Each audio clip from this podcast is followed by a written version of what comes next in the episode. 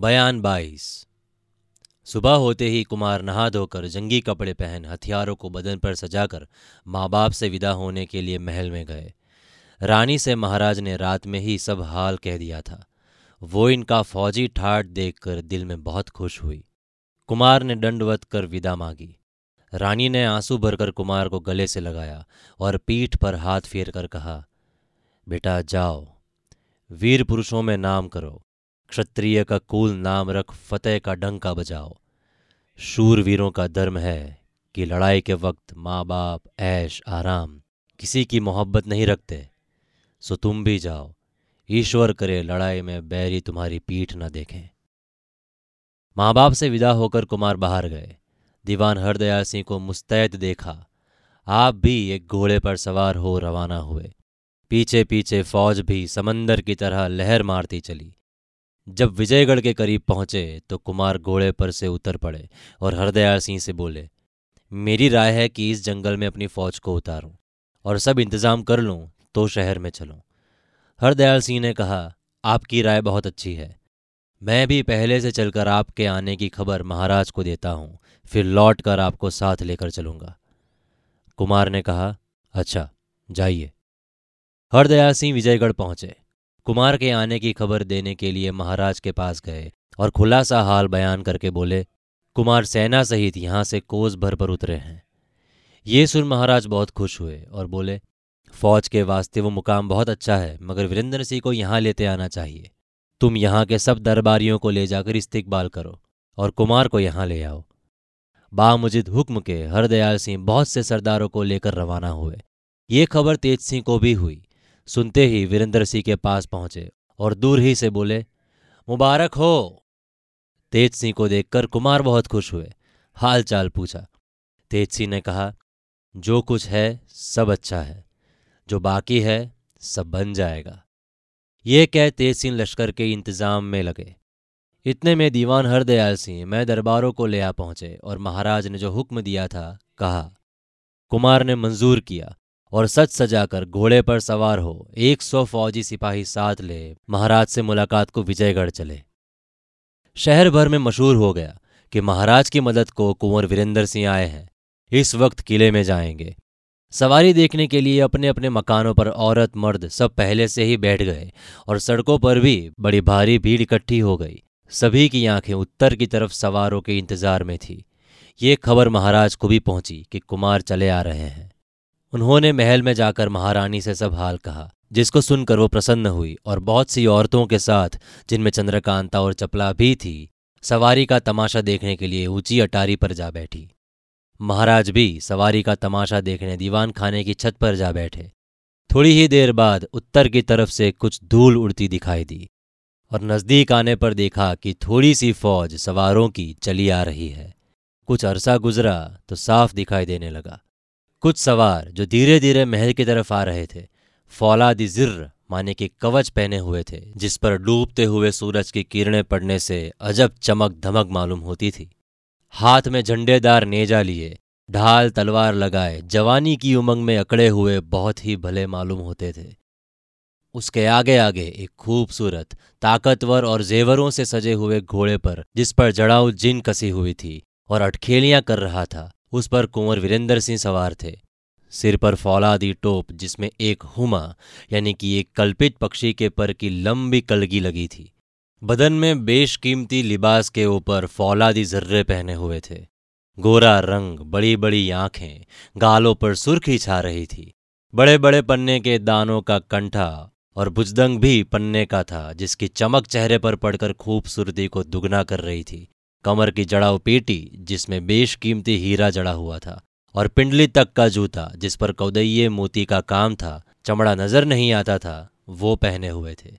ढाल, तलवार, खंजर, तीर, कमान लगाए, एक गुर्ज करबूस में लटकता हुआ, हाथ में नेजा लिए घोड़ा कुदाते चले आ रहे थे। ताकत जवा मर्दी दिलेरी और रुआब उनके चेहरे से ही झलकता था। दोस्तों के दिलों में मोहब्बत और दुश्मन के दिलों में खौफ पैदा होता था। सबसे ज़्यादा लुफ्त तो ये था कि जो सौ सवार संग में चले आ रहे थे, वो सब भी उन्हीं के हमसीन थे। शहर में भीड़ लग गई, जिसकी निगाह कुमार पर पड़ती थी, आँखों में चकाचौन सी आ जाती थी। महारानी ने जो वीरेंद्र सिंह को बहुत दिनों पर इस ठाठ और रुआब से आते देखा, सौ गुनी मोहब्बत आगे से ज़्यादा बढ़ गई, मुँह से निकल पड़ा। अगर चंद्रकांता के लायक वर है तो सिर्फ़ वीरेंद्र। चाहे जो हो, मैं तो इसी को दामाद बनाऊँगी। चंद्रकांता और चपला भी दूसरी खिड़की से देख रही थी। चपला ने टेढ़ी निगाहों से कुमारी की तरफ़ देखा। वो शर्मा गई। दिल हाथ से जाता रहा। कुमार की तस्वीर आँखों में समा गई। उम्मीद हुई कि अब पास से देखूँगी। उधर महाराज की टकटकी बंद गई। इतने में कुमार किले के नीचे आ पहुँचे। महाराज से न रहा गया, खुद उतर आए और जब तक वो किले के अंदर आए, महाराज भी वहाँ पहुँच गए। वीरेंद्र सिंह ने महाराज को देखकर पैर छुए। उन्होंने उठाकर छाती से लगा लिया और हाथ पकड़े सीधे महल में ले गए। महारानी उन दोनों को आते देख आगे तक बढ़ गई। कुमार ने चरण छुए। महारानी की आँखों में प्रेम का जल भर आया। बड़ी खुशी से कुमार को बैठने के लिए कहा। महाराज भी बैठ गए। बाएँ तरफ़ महारानी और दाहिनी तरफ़ कुमार थे। चारों तरफ़ लौंडियों की भीड़ थी, जो अच्छे अच्छे गहने और कपड़े पहने खड़ी थी। कुमार की नीची निगाहें चारों तरफ़ घूमने लगी, मानो किसी को ढूंढ रही हो। चंद्रकांता भी किवाड़ की आड़ में खड़ी उनको देख रही थी। मिलने के लिए तबीयत घबरा रही थी, मगर क्या करे? लाचार थी। थोड़ी देर तक महाराज और कुमार महल में रहे। इसके बाद उठे और कुमार को साथ लिए हुए दीवान खास में पहुँचे। अपने खास आरामगाह के पास वाला एक सुंदर कमरा उनके लिए मुकर्र कर दिया। महाराज से विदा होकर कुमार अपने कमरे में गए। तेज सिंह भी पहुँचे। कुछ देर चूहल में गुजरी। चंद्रकांता को महल में न देखने से इनकी तबीयत उदास थी। सोचते थे कि कैसे मुलाकात हो। इसी सोच में आँख लग गई। सुबह जब महाराज दरबार में आए, वीरेंद्र सिंह स्नान पूजा के छुट्टी पा, दरबारी पोशाक पहने, कलगी सरपेज समेत सिर पर रख, तेज सिंह को साथ ले दरबार में गए। महाराज ने अपने सिंहासन के बगल में एक जड़ाव कुर्सी पर कुमार को बिठाया। हरदयाल सिंह ने महाराज की चिट्ठी का जवाब पेश किया, जो राजा सुरेंद्र सिंह ने लिखा था। उनको पढ़कर महाराज बहुत खुश हुए। थोड़ी देर बाद दीवान साहब को हुक्म दिया कि कुमार की फौज में तुम्हारी तरफ़ से बाज़ार लगाया जाए और गले वगैरह का पूरा इंतज़ाम किया जाए। किसी को किसी तरह की तकलीफ़ ना हो, कुमार ने अर्ज़ किया। महाराज, सामान सब साथ आया है। महाराज ने कहा क्या तुमने इस राज्य को दूसरे का समझा है? सामान आया है तो क्या हुआ? ये भी जब ज़रूरत होगी, काम आएगा। अब हम कूल फौज का इंतज़ाम तुम्हारे सुपुर्द करते हैं। जैसा मुनासिब समझो, बंदोबस्त करो और इंतज़ाम करो। कुमार ने तेज सिंह की तरफ़ देखकर कहा, तुम जाओ। मेरी फौज के तीन हिस्से करके दो दो हज़ार विजयगढ़ के दोनों तरफ़ भेजो और हज़ार फौज के दस टुकड़े करके इधर उधर पाँच पाँच कोस तक फैला दो और खेमे वगैरह में पूरा बंदोबस्त कर दो। जासूसों को चारों तरफ़ रवाना करो। बाकी महाराज की फौज की कल कवायद देखकर जैसा होगा इंतज़ाम करेंगे। हुक्म पाते ही तेज सिंह रवाना हुए। इस इंतज़ाम और हमदर्दी को देख महाराज को और भी तसल्ली हुई। हरदयाल सिंह को हुक्म दिया कि फौज में मुनादी करा दो, कि कल कवायद होगी। इतने में महाराज के जासूसों ने आकर अदब से सलाम कर खबर दी कि शिवदत्त सिंह अपने तीस हज़ार फौज लेकर सरकार से मुकाबला करने के लिए रवाना हो चुका है। दो तीन दिन तक नज़दीक आ जाएँगे। कुमार ने कहा, कोई हर्ज नहीं, समझ लेंगे। तुम फिर अपने काम पर जाओ। दूसरे दिन महाराज जय सिंह और कुमार एक हाथी पर बैठकर फौजी की कवायद देखने गए। हरदयाल सिंह ने मुसलमानों को बहुत कम कर दिया था तो भी एक हज़ार मुसलमान रह गए थे। कवायद देख कुमार बहुत खुश हुए, मगर मुसलमानों की सूरत देख त्योरी चढ़ गई। कुमार की सूरत से महाराज समझ गए। धीरे से पूछा, इन लोगों को जवाब दे देना चाहिए? कुमार ने कहा, नहीं, निकाल देने से ये लोग दुश्मन के साथ हो जाएँगे। मेरी समझ में बेहतर होगा कि दुश्मन को रोकने के लिए पहले इन्हीं लोगों को भेजा जाए। इनके पीछे तोप खाना और थोड़ी फौज हमारी रहेगी। वो लोग इन लोगों की नीयत खराब देखने या भागने का इरादा मालूम होने पर पीछे से तोप मारकर इन सभी की सफ़ाई कर डालेंगे। ऐसा खौफ रहने से ये लोग एक दफ़ा तो खूब लड़ जाएँगे। मुफ़्त मारे जाने से लड़ मरना बेहतर समझेंगे। इस राय को महाराज ने बहुत पसंद किया और दिल में कुमार की यक्ल की तारीफ़ करने लगे।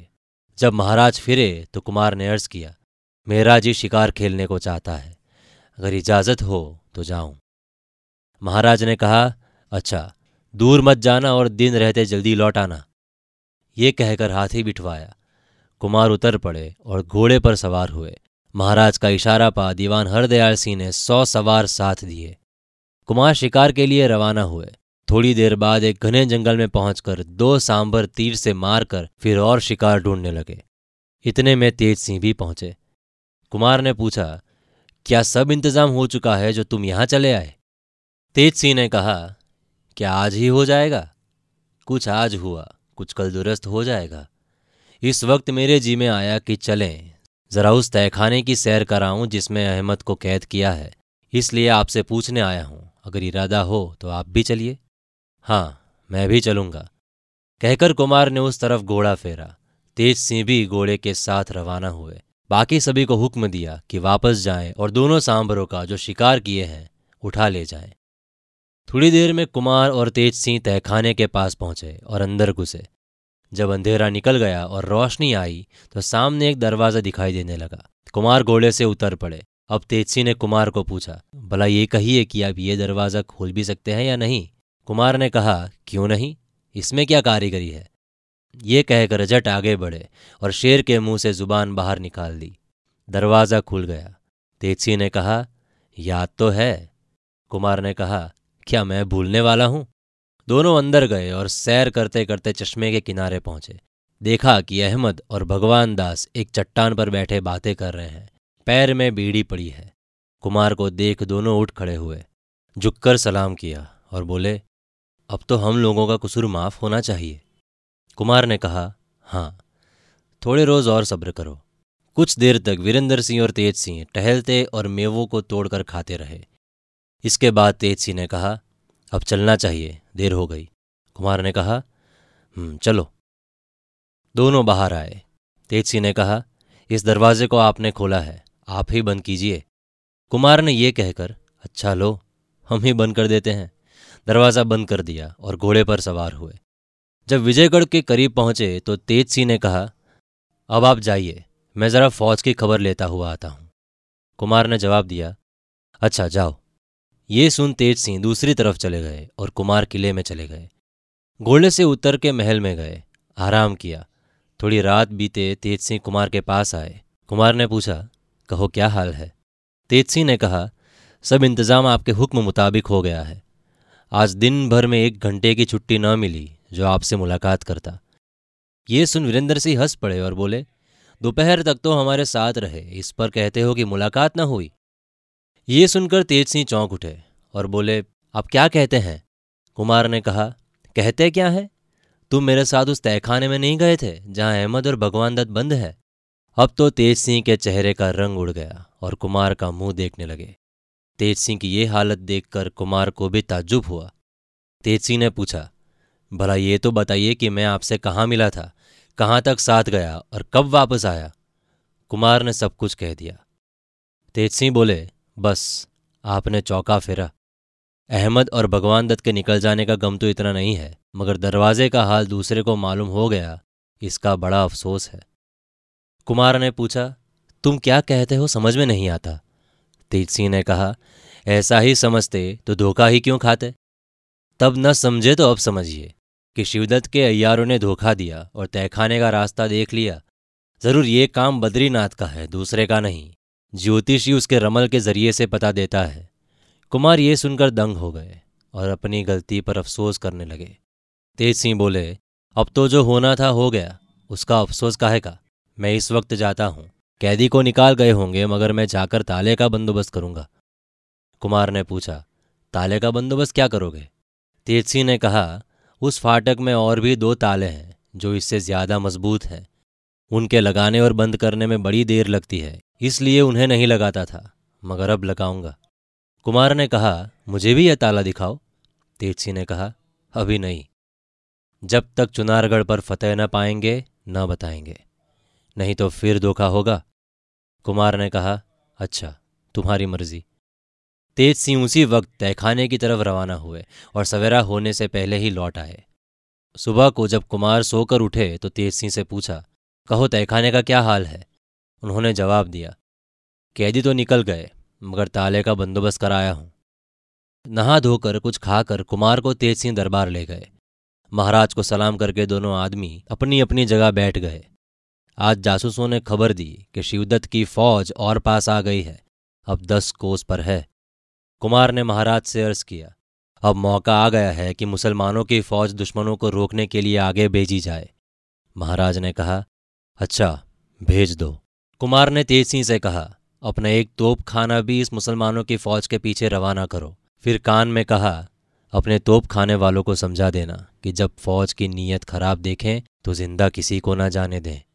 तेज सिंह इंतज़ाम करने चले गए और हरदयाल सिंह को भी साथ लेते गए। महाराज ने दरबार दरखास्त किया और कुमार को साथ ले महल में पधारे। दोनों ने साथ ही भोजन किया। इसके बाद कुमार अपने कमरे में चले गए। छटपटाते रह गए, मगर आज भी चंद्रकांता की सूरत न दिखी। लेकिन चंद्रकांता ने आड़ से इनको देख लिया।